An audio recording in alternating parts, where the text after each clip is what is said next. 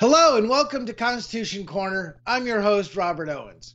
Naturalized citizens that come to the United States from socialist and communist nations are some of the most passionate and active members in the John Birch Society. They know full well what horrors unrestrained government can bring. Now, Congress has the authority to lawfully enact measures regarding granting citizenship to foreigners in Article I, Section 8, which reads in part, quote, to establish a uniform rule of naturalization. A uniform rule means that lawmakers cannot have different standards for different people, but rather that the same rules for naturalization must apply to all applicants. Because immigration control is a proper function of Congress, state and local governments that utilize nullification to create sanctuary cities and the like do so improperly. I've read over Article II of the Constitution many times, and I have yet to find any authority granted that allows the president to distribute illegal aliens all over the country.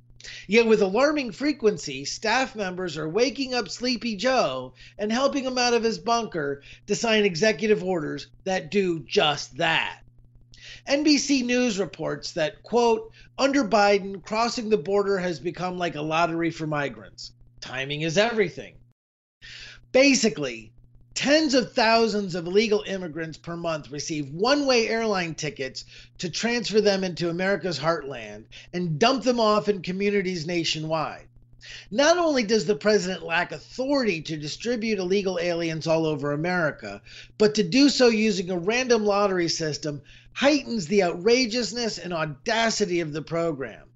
With assistance from socialistic elitists, many illegal aliens seek to skirt proper naturalization procedures by availing themselves of, quote, anchor baby status. This concept derives supposed authority from the 14th Amendment, quote, all persons born or naturalized in the United States and subject to the jurisdiction thereof are citizens of the United States and of the state wherein they reside. Anchor baby is the idea that if an illegal alien can get over the border and have a child born in the United States, the child will be a citizen, and then they can use the fact of that child's citizenship to bootstrap themselves into legal residency and then citizenship. This is not a correct understanding of the 14th Amendment. The 14th Amendment has two independent requirements. One, born or naturalized in the United States, and two, subject to the jurisdiction thereof. The and is significant, meaning both conditions are required. The phrase subject to the jurisdiction thereof was intended to exclude American-born persons from automatic citizenship whose allegiance to the United States was not complete. With illegal aliens who are unlawfully in the United States, their native country has a claim of allegiance on the child.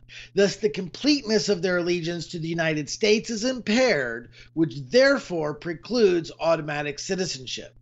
The correct interpretation of the 14th Amendment is that an illegal alien mother is subject to the jurisdiction of her native country, as is her baby.